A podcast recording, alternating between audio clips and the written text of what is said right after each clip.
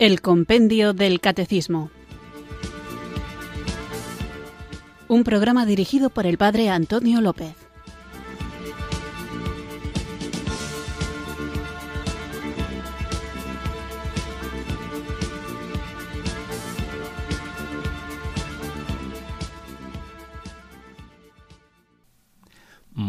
Buenas tardes, queridos oyentes de Radio María. Recibido un cariñoso saludo desde Irurzun, en Navarra, quienes estáis escuchando este programa, El Compendio del Catecismo, nuestro espacio diario en el que tratamos de conocer la fe que queremos vivir, compartir y defender. Estamos hablando del sacramento del matrimonio, una institución natural que Cristo mismo elevó a la dignidad de sacramento. En su ministerio público, el primer milagro que realiza Jesús, según el Evangelio de San Juan, en el capítulo 3, es en una boda, y él enseña que el matrimonio en el nuevo pacto es permanente y santo.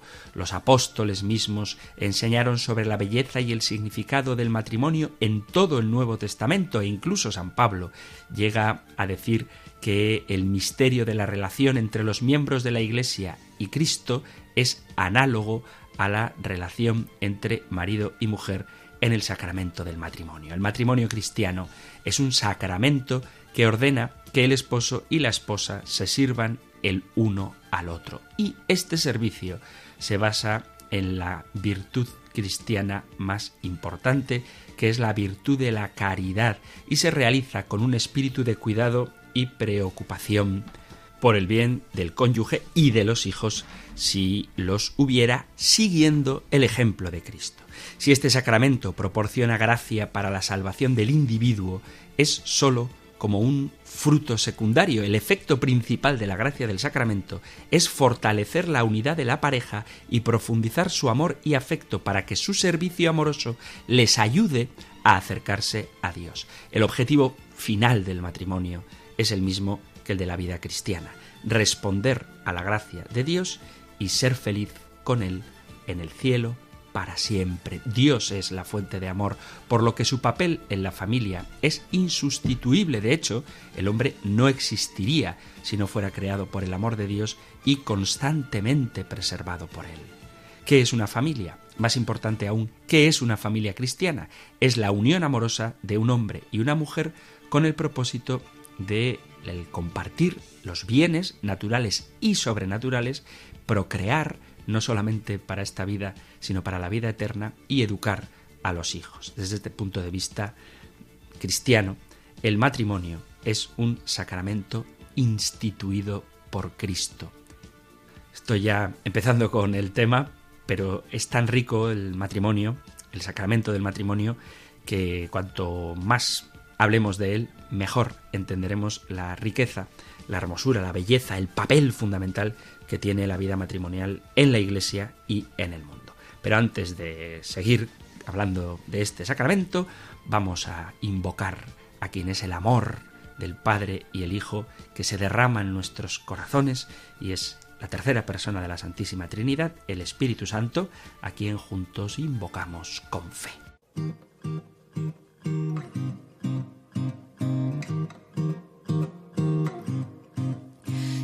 Yo no tengo amor, yo nada soy, Señor.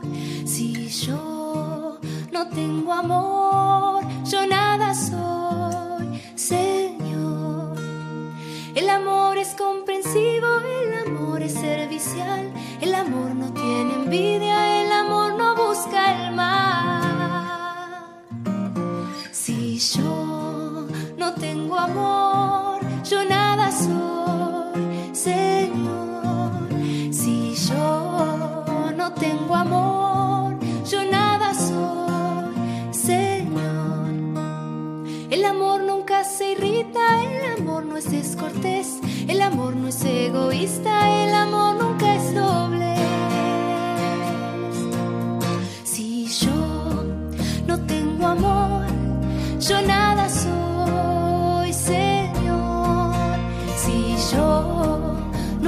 amor, yo nada soy, Señor.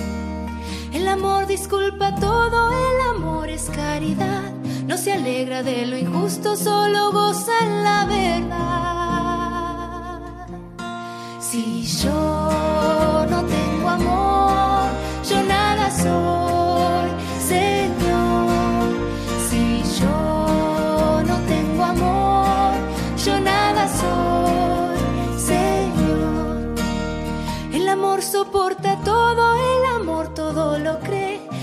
amor todo lo espera, el amor es siempre fiel. Si yo no tengo amor, yo nada soy, Señor. Si yo no tengo amor, yo nada soy, Señor. Nuestra fe, nuestra esperanza junto a Dios terminarán. Amor es algo eterno, nunca, nunca pasará.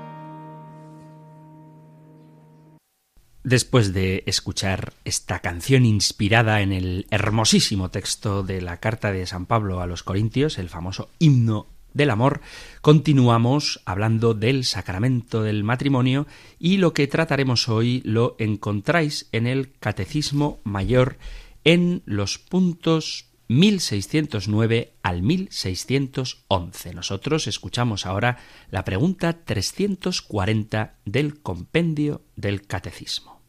Número 340. ¿Qué enseña el Antiguo Testamento sobre el matrimonio? Dios ayuda a su pueblo a madurar progresivamente en la conciencia de la unidad e indisolubilidad del matrimonio, sobre todo mediante la pedagogía de la ley y los profetas. La alianza nupcial entre Dios e Israel prepara y prefigura la alianza nueva realizada por el Hijo de Dios, Jesucristo, con su esposa, la Iglesia. El matrimonio, el matrimonio cristiano, es ese sacramento por el cual dos personas de distinto sexo, hábiles para casarse, se unen por mutuo consentimiento en indisoluble comunidad de vida con el fin de compartir los bienes, engendrar y educar a la prole y reciben la gracia para cumplir los deberes especiales de su estado. Vamos a ver, para comenzar, el matrimonio en la historia del hombre. Dice el Génesis, el hombre se unirá a su mujer y serán los dos una sola carne, de tal forma que el matrimonio fue instituido por Dios como el último acto creador al formar a Eva de Adán, porque una vez creado el hombre, dijo Dios capítulo 2, versículo 18 en adelante del Génesis, no es bueno que el hombre esté solo, voy a hacerle una ayuda semejante a él. Presentó entonces Dios al hombre todos los ganados, las aves del cielo y todos los animales del campo a los que Adán impuso nombre, pero en ninguno encontró una ayuda adecuada para él. Y Dios hizo caer en un profundo sueño al hombre. Quitó una costilla llenando el vacío con carne. Formó una mujer y la llevó ante el hombre que exclamó Esta sí que es hueso de mis huesos y carne de mi carne. Será llamada varona, pues del varón ha sido tomada. Por eso dejará el hombre a su padre y a su madre, y se unirá a su mujer, y serán una sola carne. El Creador hizo al hombre y a la mujer el uno para el otro, de tal manera que su unión fuera indisoluble, serán una sola carne. Además, el autor sagrado no se contenta solamente con elogiar la unión matrimonial, sino que también recalca esa unidad monogámica frente a los abusos que podían darse. Dios bendijo a la pareja y les dio dominio sobre la creación. Dice capítulo 1, versículo 27 del Génesis, y creó Dios al hombre a imagen de Dios. Los creó macho y hembra, y los bendijo Dios y les dijo, Sed fecundos, multiplicaos, llenad la tierra y sometedla. Dominad a los peces del mar y las aves del cielo y todo animal que serpea sobre la tierra. El mandato de creced y multiplicaos se cumplirá inexorablemente, siendo de este momento donde parte el fin del matrimonio, que es la procreación. El pecado original, ya hablamos de ello en el programa anterior, ocasionó la pérdida del estado de inocencia inicial. En adelante, el sufrimiento, la concupiscencia, las tentaciones pasionales tratarán de dominar al hombre. En el Antiguo Testamento, el matrimonio aparece originariamente como una relación normal ligada a la condición de ser humano, dispuesta por Yahvé, propia de un período de inocencia y de desbordante alegría, una etapa jubilosa con el transcurso del tiempo daría paso a lo que Jesús dice en el Evangelio de San Mateo capítulo 19 versículo 8 de dureza de corazón en las que se hicieron indispensables unas reglas. El capítulo primero del Génesis establece que la función del matrimonio es la fecundidad, el medio de asegurar la descendencia. Creced, multiplicaos, llenad la tierra, sometedla y dominad sobre los peces del mar, sobre las aves del cielo, sobre los ganados y sobre todo cuanto serpea en la tierra. Por esta razón, en la Biblia mientras la esterilidad era vista como la peor de las desgracias que podía sufrir una mujer, los hijos abundantes se interpretaban como un signo de bendición y de favor divino. Así vemos, por ejemplo, cómo el no tener hijos era considerado una terrible desgracia. Leo el capítulo primero del primer libro de Samuel, que dice, leo desde el versículo 8. El Caná, su marido, le decía Ana, ¿por qué lloras y no comes? ¿Por qué estás triste? ¿Es que no soy para ti mejor que diez hijos?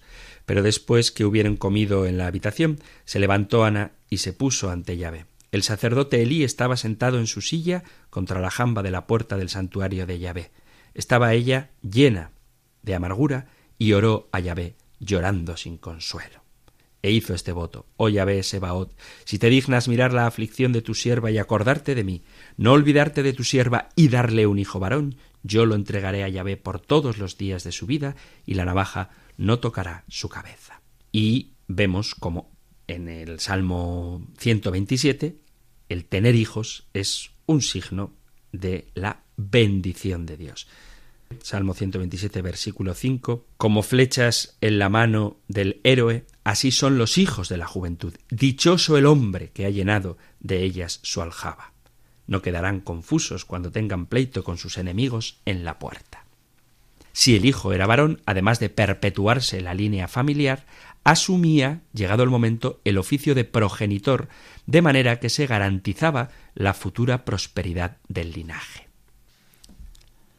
El contrato matrimonial judío constaba de dos fases. La primera de ellas comenzaba cuando las familias de los futuros esposos, el varón desde que cumpliera los trece años, la mujer desde los doce, negociaban los esponsales de estos.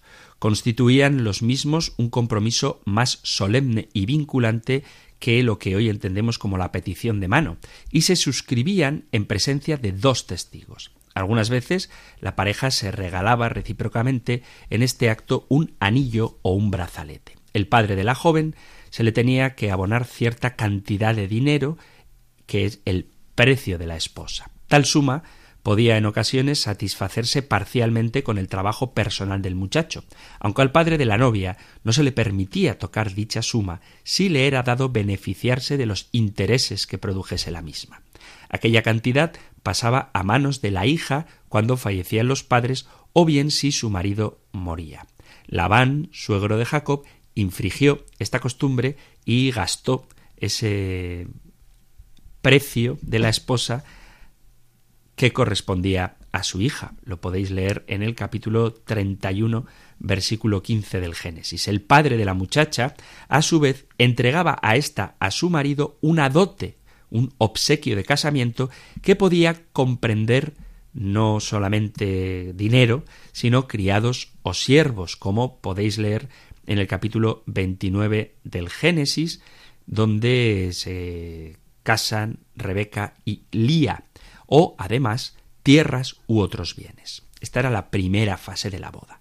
La segunda fase, la boda propiamente dicha, después de la cual se iniciaba la convivencia, tenía lugar un año después del desposorio, cuando el novio, acompañado de sus amigos, se encaminaba al atardecer a la casa de la novia, quien le aguardaba luciendo adornos y finos ornamentos, vestida con un tocado, con un velo. Lo podéis leer, no leo todas las citas, porque como estamos viendo el matrimonio en el Antiguo Testamento, serían muchas y me voy a comer el tiempo del programa, pero os la digo para que vosotros la busquéis. Podéis encontrar cómo la novia recibe al esposo vestida con un velo en el capítulo 24 del Génesis, versículo 64, y en el capítulo 6 del libro, muy esponsal, todo el libro del Cantar de los Cantares.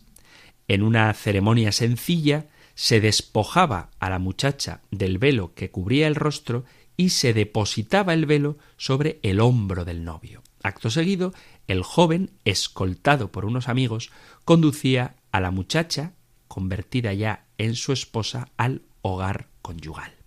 A continuación, se organizaba un largo banquete nupcial en el que los invitados, portando sus mejores galas, degustaban un suculento manjar y disfrutaban de la alegría que suponía el surgimiento de una nueva familia.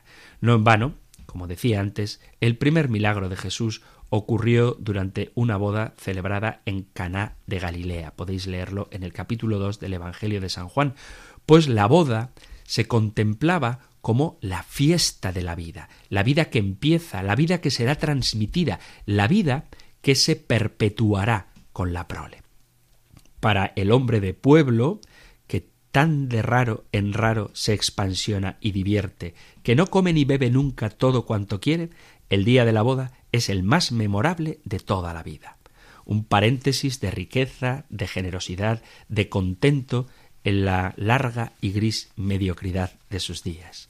Los señores que todas las noches pueden banquetear, los modernos que se tragan en un día lo que a un pobre antiguo le bastaba para una semana, no sienten la solemne alegría de ese día. Pero el pobre antiguo, el trabajador, el hombre de los campos, el oriental, que vivía todo el año con pan de cebada, higos secos, algún pez que otro, y tal cual huevo cocido, y únicamente en las grandes fiestas mataba un cordero o un cabrito.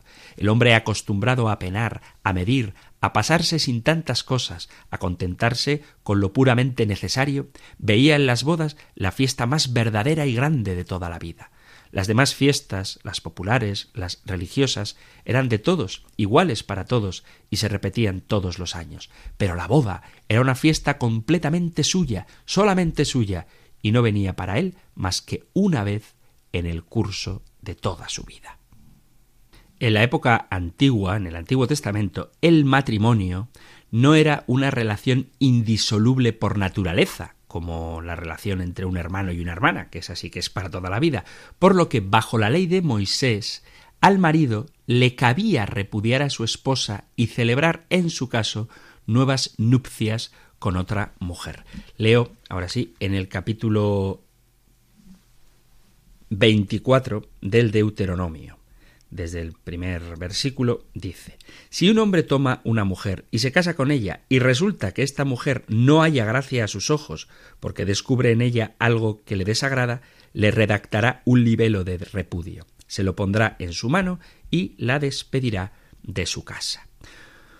El varón podía realizar este repudio si descubriera en su cónyuge algún defecto o tara. Así, cuando la mujer no le agradaba, porque ha notado en ella algo torpe, le escribirá el libelo de repudio y poniéndosela en la mano, la mandará a su casa. En la época que sigue al exilio, Esdras ordena a los maridos repudiar a las esposas extranjeras. No obstante, ya en vida del profeta Malaquías, estaba mal visto el divorcio, pues la unión matrimonial para toda la vida obraba como una analogía de la alianza sellada entre Dios y su pueblo. Os leo el capítulo 10 de Esdras, que dice en el versículo 11, Ahora pues, Dad gracias a Yahvé, Dios de vuestros padres, y cumplid su voluntad, separándoos de las gentes del país y de las mujeres extranjeras. Y también os leo, como ya en el Antiguo Testamento, en tiempos de Malaquías, el divorcio estaba mal visto. Capítulo 2, versículo 14. Dice el profeta, y vosotros decís, ¿por qué? Porque Yahvé es testigo entre tú y la esposa de tu juventud, a la que tú traicionaste, siendo así que ella era tu compañera y mujer de tu alianza. No ha hecho a él un solo ser que tiene carne y espíritu, y este uno que busca una posteridad dada por Dios. Guardad pues vuestro espíritu, no traiciones a la esposa de tu juventud. Porque ya Malaquías compara el matrimonio a la alianza de Dios con su pueblo. este derecho de repudio, el varón, el marido, lo perdía si acusaba en falso a su esposa de infidelidad. En el capítulo 22 del Deuteronomio, versículo 13, se lee a este respecto, si un hombre, después de haber tomado mujer y haber entrado a ella, la aborreciere y le imputare falsamente delitos y difamas, diciendo, he tomado a esta por mujer y cuando a ella entré, no la halle virgen, el padre y la madre de ella tomarán las pruebas de su virginidad y la presentarán a los ancianos de la ciudad en las puertas. El padre de la joven dirá Yo he dado por mujer mi hija a este hombre, y él, habiéndola aborrecido, le imputa cosas deshonrosas diciendo No la he hallado virgen. Ahí están las pruebas de la virginidad de mi hija. Y desplegará la sábana ante los ancianos de la ciudad. Estos cogerán al hombre y le castigarán, le impondrán una multa de cien siclos de plata que entregarán al padre de la joven por haber esparcido la difamación de una virgen de Israel. Tendrá que tomarla por mujer y nunca en la vida podrá repudiarla. La situación preponderante del esposo se manifestaba básicamente en que él no podría quebrantar el propio matrimonio, sólo un matrimonio ajeno. Las relaciones sexuales con personas solteras insisto que estamos hablando del Antiguo Testamento, no se consideraban adulterio, sino solamente en el caso de la mujer y nunca en caso del marido. Esta mentalidad se basaba en la idea de que la mujer era propiedad del marido y que, por tanto, el hombre que invadía un matrimonio ajeno cometía un delito contra la propiedad privada de otro. Ya en el Nuevo Testamento, cuando los fariseos preguntan a Jesús acerca de su posición sobre el repudio de la mujer, lo podéis leer en el capítulo 10 del Evangelio de San Marcos, responde el Señor: ¿Qué os ha mandado Moisés? Contestaron ellos: Moisés manda escribir el libelo de repudio y despedirla. Dice Jesús: por la dureza de vuestro corazón os dio Moisés esta ley, pero al principio de la creación los hizo Dios varón y mujer. Por eso dejará el hombre a su padre y a su madre, y serán los dos una sola carne.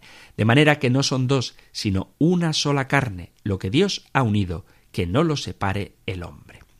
Vueltos a casa de nuevo, le preguntan sobre esto los discípulos, y les dijo El que repudia a su mujer y se casa con otra, comete adulterio contra ella, y si la mujer repudia al marido y se casa con otro, comete adulterio. Hasta aquí el capítulo 10 de San Marcos. Y San Mateo, en el capítulo 19, nos cuenta que Jesús, como excepción, permite que el marido repudie a la mujer si ésta incurre en adulterio. Jesús abroga sin circunloquios ahora en el Evangelio de Juan, en el capítulo 8, versículo a partir del primero hasta el once, la ley del Deuteronomio que prescribía la lapidación como pena para una virgen prometida sorprendida en flagrante adulterio. Al afirmar que sólo pueden arrojar piedras los que se encuentran sin pecado, declara inejecutable esa ley mosaica que permitía el apedreamiento de las mujeres adúlteras. Aunque el acta de divorcio presumiblemente necesitaba de la presencia de una autoridad, existía la posibilidad de un procedimiento de carácter privado en el que, en principio, se quería sostener San José cuando le fue revelado que su prometida, la Virgen María, estaba encinta. Él pretendía dejarla en secreto. La concubina, este es otro elemento que encontramos en el Antiguo Testamento, es la esposa secundaria a la que la ley hebrea concedía ciertos derechos mínimos. Por ejemplo, Sara y Raquel, que padecían de infecundidad, entregaron sus respectivas criadas, la egipcia Agar y Bala, a sus maridos Abraham y Jacob, en un intento de que éstos pudieran tener descendencia. Y cosa similar hizo Lía, que dio a su esclava Celfa a Jacob, bien que ella no era estéril, o los monarcas Saúl y David tomaron también concubinas cuando Absalón yació públicamente con las concubinas de su progenitor y estaba haciendo una reivindicación de su estado regio. También Salomón contó con una nutrida lista de concubinas que, según dice el primer libro de Reyes, capítulo 11, versículo 3, ascendían a 300. El libro de Ezequiel, en el capítulo 16, refleja que después de lavar al recién nacido se tenía la costumbre de purificarlo frotándolo con sal. La madre de hijo varón al que se circuncidaba al octavo día de nacimiento, quedaba ritualmente impura durante los siete días posteriores al parto, en el que asistía a la mujer una comadrona. Y además, durante un total de cuarenta días después del nacimiento, después de dar a luz, se le prohibía entrar en el santuario o tocar cualquier cosa sagrada. En caso de que el bebé fuera una niña, la duración del tiempo requerido para la purificación era el doble. Cumplidos tales días de purificación, la mujer se presentaba ante el sacerdote a la entrada del tabernáculo de la reunión con un cordero primal en holocausto y un pichón o una tórtola en sacrificio. Completando esta cuestión ceremonial, el Génesis, el capítulo 21, habla de la fiesta que se organizaba para celebrar el destete de los niños que tenía lugar normalmente a los tres años de edad.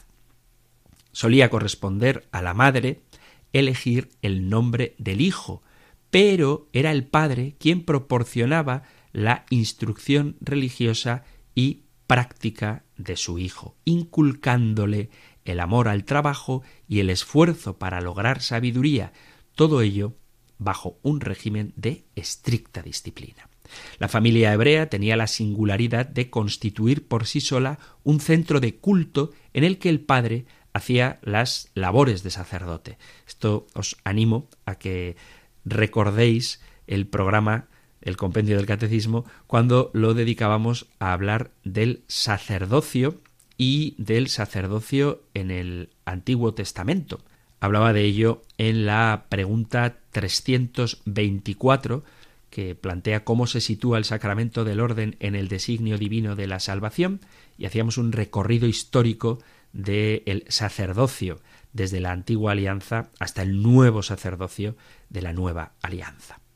Y veíamos cómo la tarea sacerdotal en un principio la ejercían los padres de la casa. El jefe, el líder de la casa, hacía labores sacerdotales. Y esto implicaba la celebración del culto, la realización de los sacrificios y la educación. La familia hebrea, por lo tanto, estaba liderada, tenía la jefatura del marido y se erigía en su cabeza visible.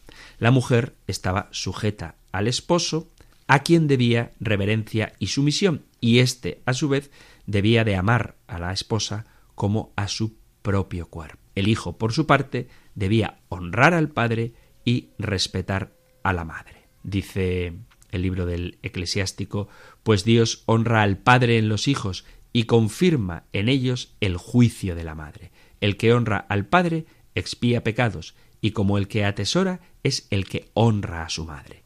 El que honra a su padre se regocijará en sus hijos y será escuchado en el día de su oración. El que honra a su padre tendrá larga vida. Hijo, acoge a tu padre en su ancianidad y no le des pesares en su vida. Si llega a perder la razón, muéstrate con él indulgente y no le afrentes porque estés tú en la plenitud de tu fuerza, que la piedad con el Padre no será echada en olvido. Y en vez del castigo por los pecados, tendrás prosperidad. En el día de la tribulación el Señor se acordará de ti, y como se derrite el hielo en día templado, así se derretirán tus pecados.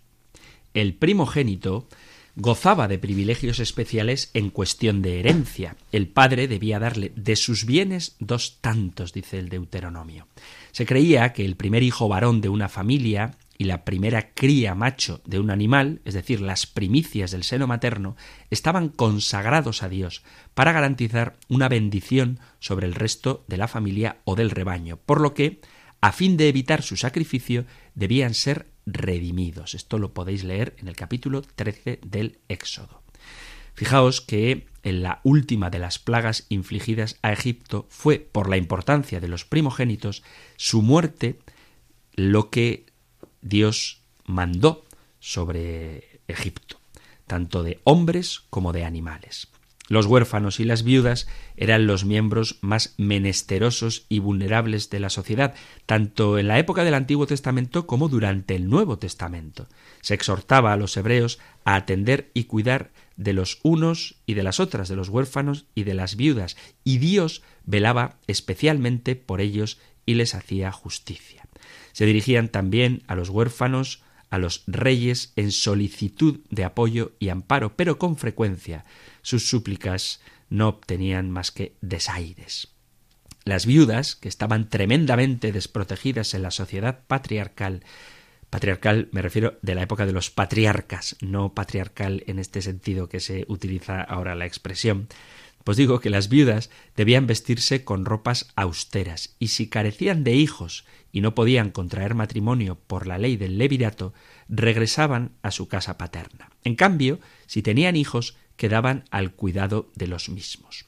Los profetas del Antiguo Testamento apelaron a menudo a la conciencia de la nación en provecho de las viudas, por ejemplo, en el capítulo 1 de Isaías, mientras que los apóstoles, ya en el Nuevo Testamento, se encargarán con esfuerzo de organizar la distribución de las limosnas para estas mujeres, que lo podéis leer en el capítulo 6 del libro de los Hechos de los Apóstoles. San Pablo, aunque sin demasiado entusiasmo al respecto, admitía que las viudas casaderas, si se les presentaba la oportunidad, pudieran contraer un nuevo matrimonio. Lo dice en el libro de la primera carta a Corintios en el capítulo 7, el versículo 40.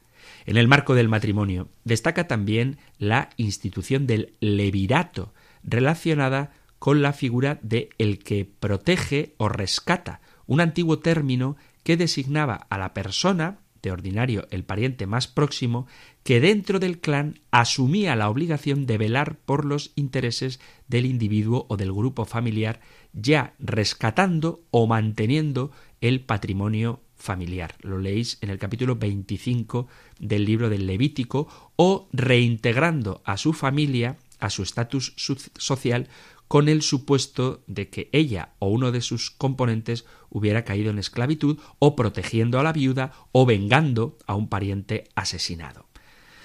Según esta institución del levirato, que vendría a ser traducido como del cuñadato, levir significa cuñado, codificado en el libro del Deuteronomio, en el capítulo 25, a la mujer que enviudaba sin haber tenido hijos, podía darle sucesión el hermano de su difunto marido, mediante un segundo matrimonio. Y el primogénito de este nuevo matrimonio endogámico, de la cuñada con el cuñado, era reconocido legalmente como hijo del difunto a todos los efectos.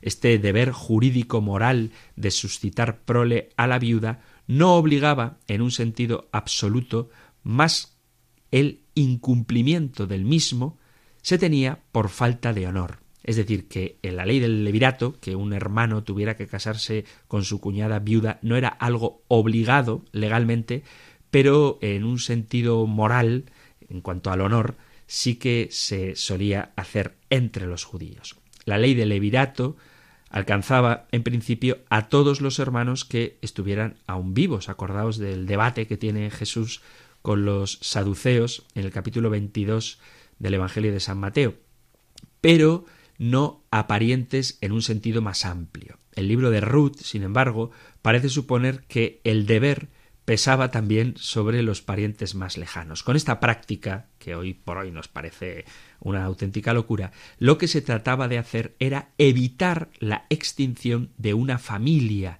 situación considerada en Israel como un grave e insoportable quebranto. Hecho este rápido repaso sobre el matrimonio en el Antiguo Testamento, vamos a hacer ahora una breve pausa musical y continuamos con nuestro programa.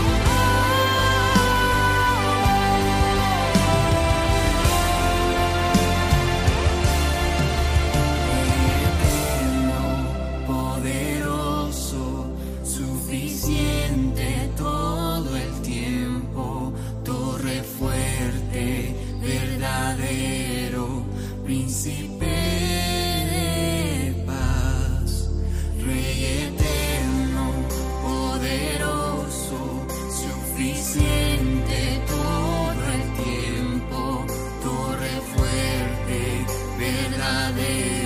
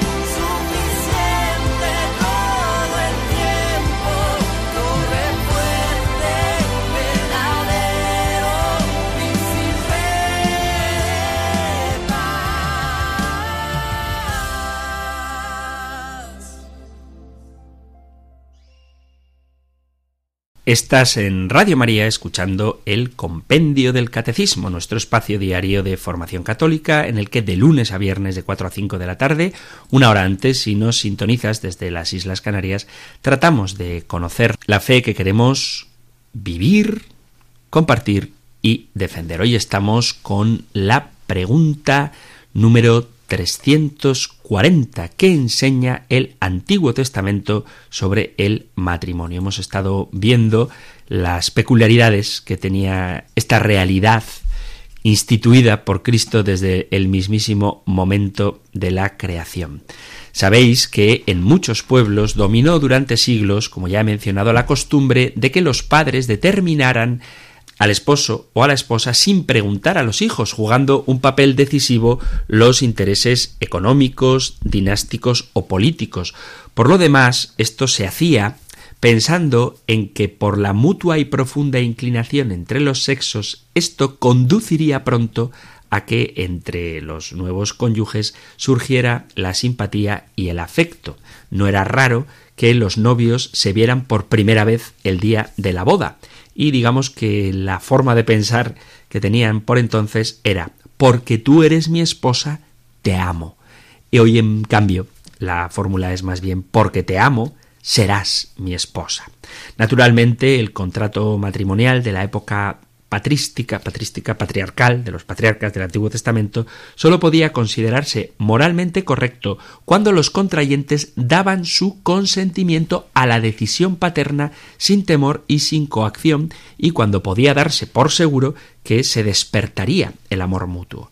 La Iglesia ha considerado válidos los matrimonios celebrados según la costumbre del tiempo de los patriarcas, declarando inválidos los matrimonios celebrados bajo coacción. El matrimonio aparece como un convenio o asunto privado entre las partes interesadas, el novio o sus padres por un lado y la novia o sus padres por otro lado. Convenían la boda. Y Dios era testigo y protector de este acuerdo. Del fuerte acento puesto en el fin primario del matrimonio, la procreación, deriva en Israel la justificación de la poligamia, de la ley del levirato y de otras costumbres, mientras que, como decía, la falta de hijos era tenida por un castigo y una maldición. En la antigüedad era frecuente que hubiera dos mujeres, la esposa y la concubina o la esclava, y así el código de Hammurabi autorizaba al esposo de una mujer estéril tomar a su esclava. Y algo encontramos de esto, ya lo hemos visto en el Génesis, cuando Sara, al sentirse estéril, ofrece a su esclava Agar a Abraham, o Jacob, que tomó por esposas a las dos hermanas hijas de Labán, Lía y Raquel, o Esaú, que se casa con tres mujeres. En tiempos de Salomón, el interés político influyó en las bodas y el mismo rey contrajo múltiples nupcias con mujeres extranjeras para afianzar las alianzas. Con alguna anticipación se convenía la boda con todos sus detalles, especialmente el precio, pero lejos de lo que se pueda pensar, la adquisición de la esposa no era un contrato de compraventa, porque el marido no podía disponer de su mujer como un objeto adquirido por comprar o como se hacía con una esclava. El precio era más bien una especie de compensación por los daños y perjuicios hechos a su persona o a sus bienes.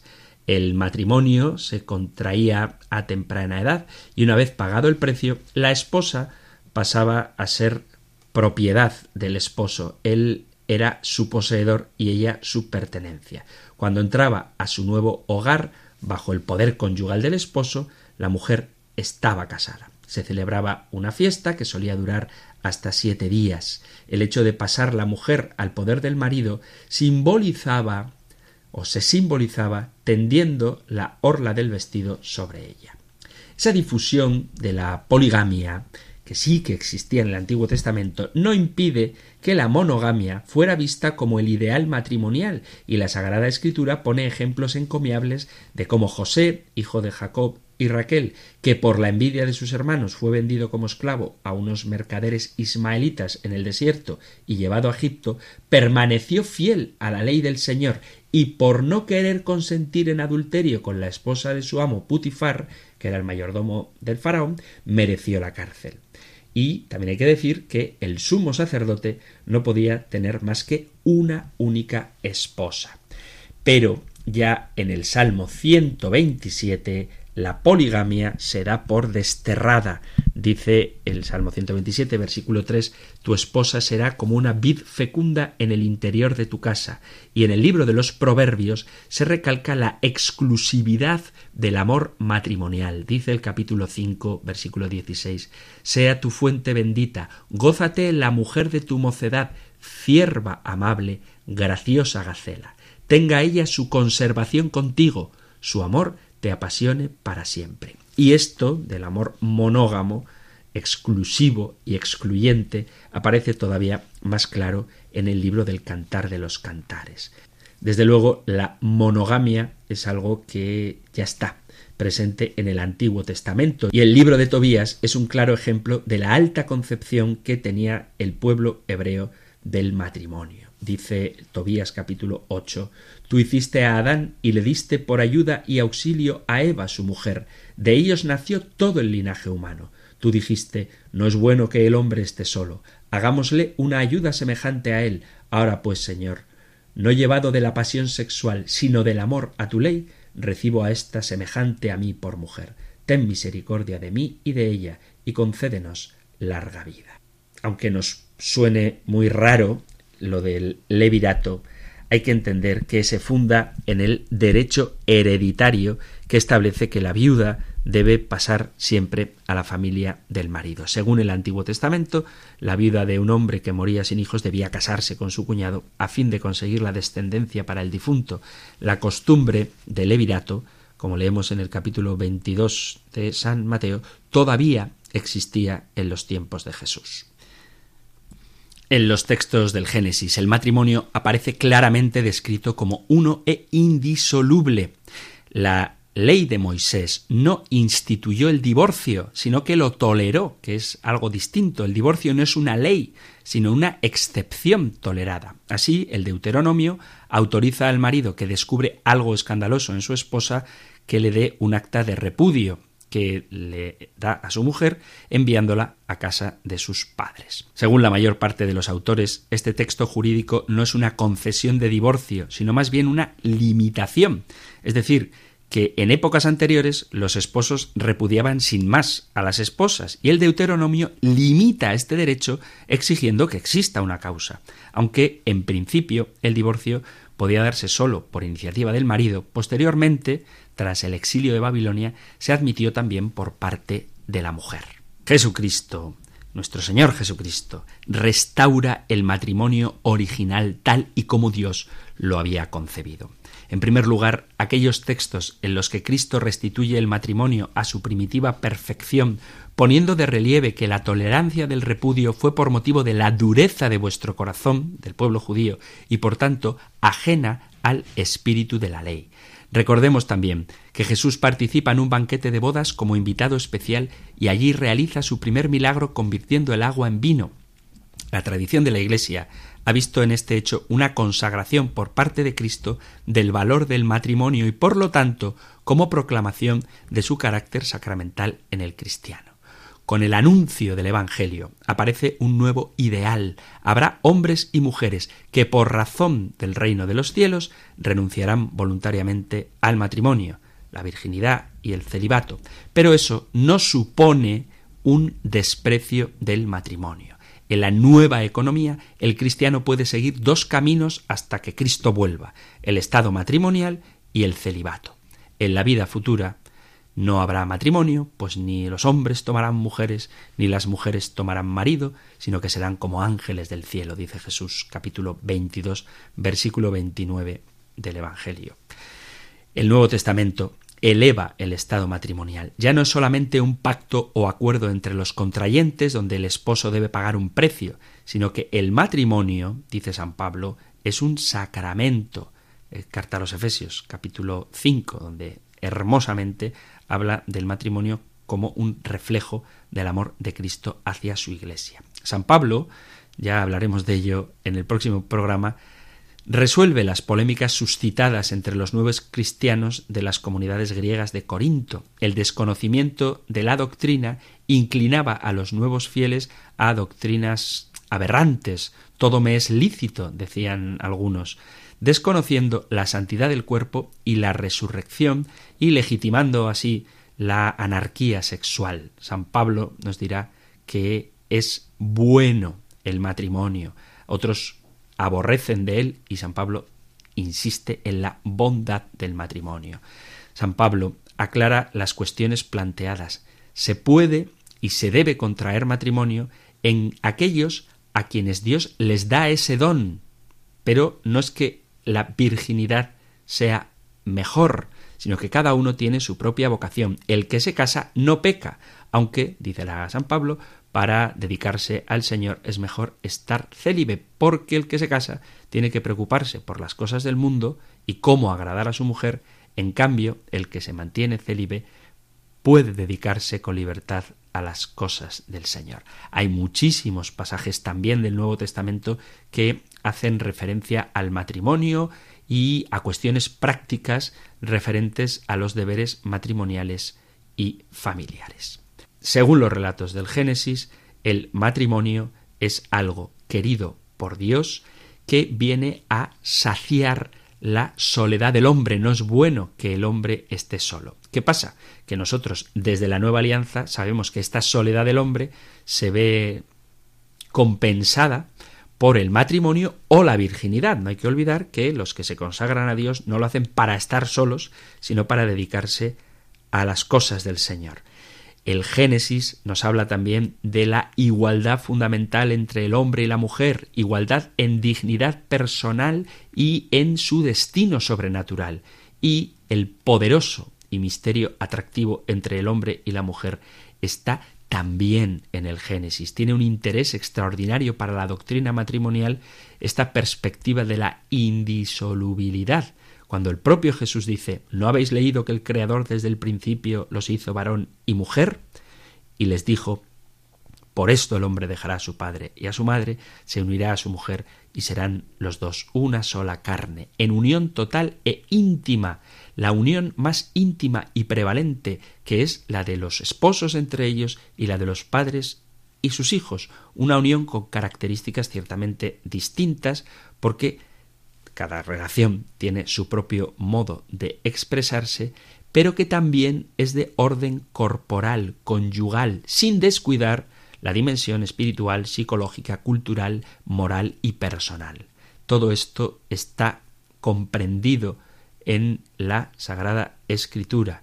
La carne es una expresión clara y al mismo tiempo misteriosa que sugiere en primer plano la unión conyugal mediante el acto carnal, pero tiene también, como he dicho, una dimensión plena mucho más profunda, que va desde lo físico hasta lo espiritual y viceversa, de lo espiritual a lo físico. La Biblia, la palabra de Dios, la revelación, tiene una dimensión integral del hombre, una dimensión integral que salva al hombre humanizándolo, no espiritualizándolo, ni tampoco animalizándolo.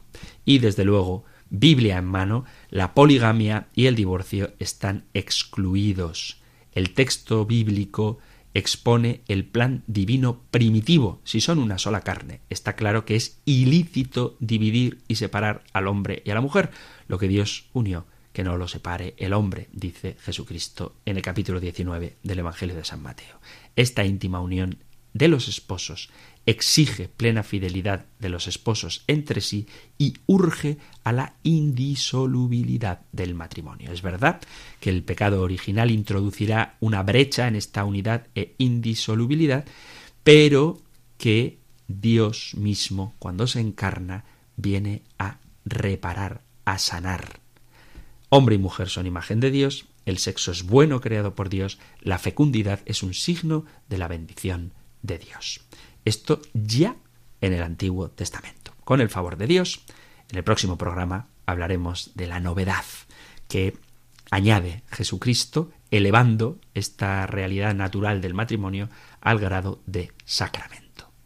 Y una vez más, Se queda corto el tiempo del programa, pero afortunadamente seguiremos hablando del matrimonio y si hay alguna cuestión que creáis que no está del todo clara, alguna pregunta que queráis hacer, algún testimonio que dar, alguna discrepancia que queráis compartir, podéis enviar vuestros mensajes al correo electrónico compendio arroba radiomaria.es, compendio arroba radiomaria.es o si lo preferís al número de teléfono de WhatsApp 668 594 383. 668 594 383. Terminamos ahora recibiendo la bendición del Señor. El Señor te bendiga y te guarde, el Señor ilumine su rostro sobre ti y te conceda su favor, el Señor te muestre su rostro y te conceda la paz.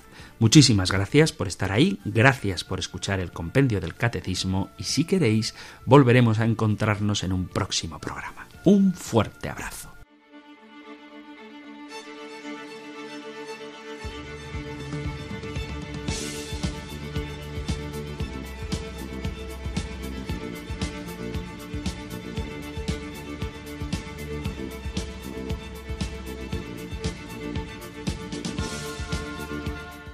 El Compendio del Catecismo. Un programa dirigido por el Padre Antonio López.